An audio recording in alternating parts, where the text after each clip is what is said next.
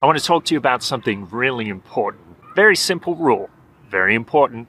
It's this don't lose money. Let's talk about it.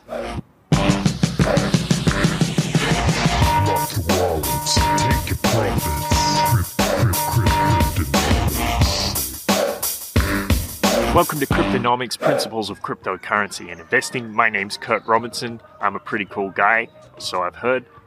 And thank you to all those people who are sharing these videos and podcasts around, pressing like on Facebook, pressing subscribe on YouTube, listening in your favorite podcasting app, and leaving comments on Steemit. We always have a great discussion on there. As always, I'm not trying to give anyone financial advice. I don't know your financial position. I'm just describing my own thinking process here. So I want to talk to you about preservation of capital. Don't lose money. The first rule in investment is don't lose.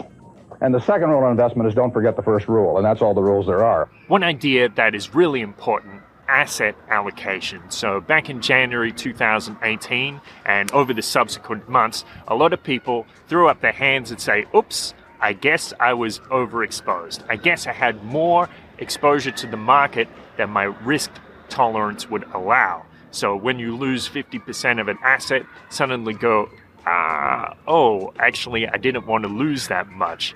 And that's why asset allocation is so important.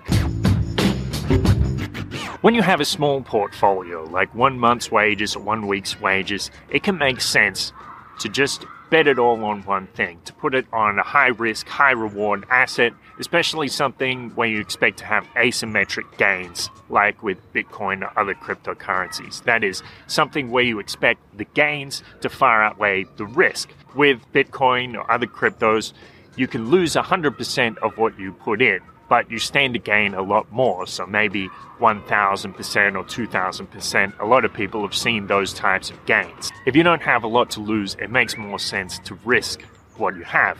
But when you have a larger portfolio, it makes more sense to be conservative. So in that case, maybe you would only be putting 1%, 5% into cryptocurrency because it's so risky.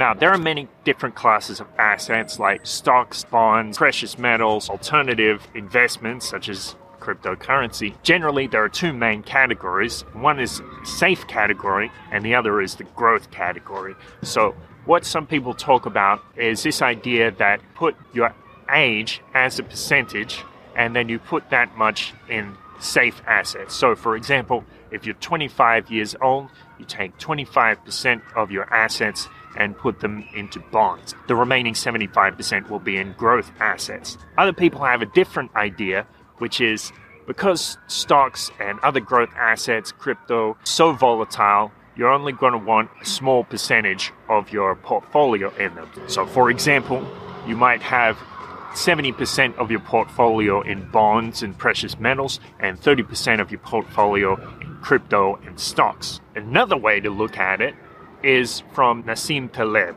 So, Nassim Taleb was one of the only guys who did really well when it came to the dot com bubble. And his idea is I want to preserve as much capital as I can, and with a small amount of my wealth, I'm going to make these crazy bets, which maybe they pay off really big. So, he put 90% in bonds and precious metals, and the other 10% he would put on these speculative assets like futures and options and other derivatives, things which, if they paid off, could actually increase his entire portfolio by 10 or 20%. Now, I'm not saying you need to follow any one of these guidelines, but the point is, you want to think about this stuff in advance. So when things start to go crazy and everything's working up into a hype cycle, the media's talking about Bitcoin left and right, and everybody's spruiking their favorite garbage coin, that's not the time for planning because that's a time when you're going to be highly emotional and it's much more difficult to think things through clearly. So that's why when there's a bear market, when things are slow and steady, you can think clearly. It's a lot easier to plan ahead. Another way to look at it is if you imagine all of the money that you have in crypto went to zero today, would you still be happy? all right, you're never going to be happy if that happens, but would you be able to get by just fine if one of your asset classes goes to zero? Now, you hear a lot of people say things like, yeah, I'm diversified. I have Bitcoin, Ethereum, Monero. Now, that's not real diversification. That's depth in a market. To be really diversified, you have to have breadth across several markets because the thing is, markets are highly correlated.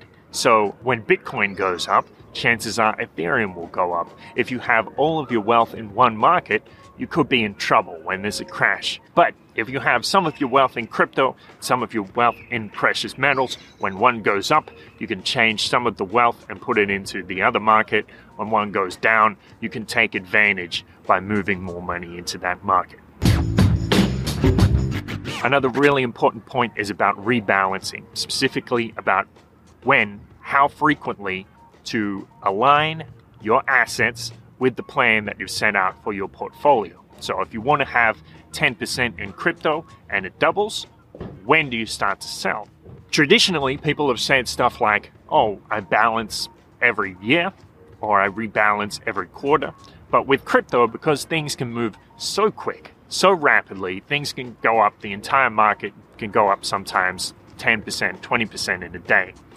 It's prudent to have extra rules in place to know when to rebalance. For example, if you're watching your entire net worth, you have your little spreadsheet there to take track of your assets, and you realize that it's gone up and exceeded another $10,000 mark or another $50,000 mark, that might be a note for you to start to rebalance, to start to sell some of that Bitcoin and move it into precious metals or stocks. Or maybe you say when Bitcoin reaches above 10,000, that's when you're going to start to sell. The important thing isn't whether you use one particular rule or another. The important thing is to have a rule so you know when you're going to start moving things around and trying to lock up some of those gains or get them in other markets when they're going to be a little safer. A lot of people buy into crypto with the hopes of getting rich. If that is what you want to do, then plan ahead because there's going to be a lot of opportunities. The chances are the cycle is going to come around again with the halvening in 2020, and people are going to start getting involved in a hype cycle. The media is starting to blow it up again. We can reasonably expect that this is going to happen.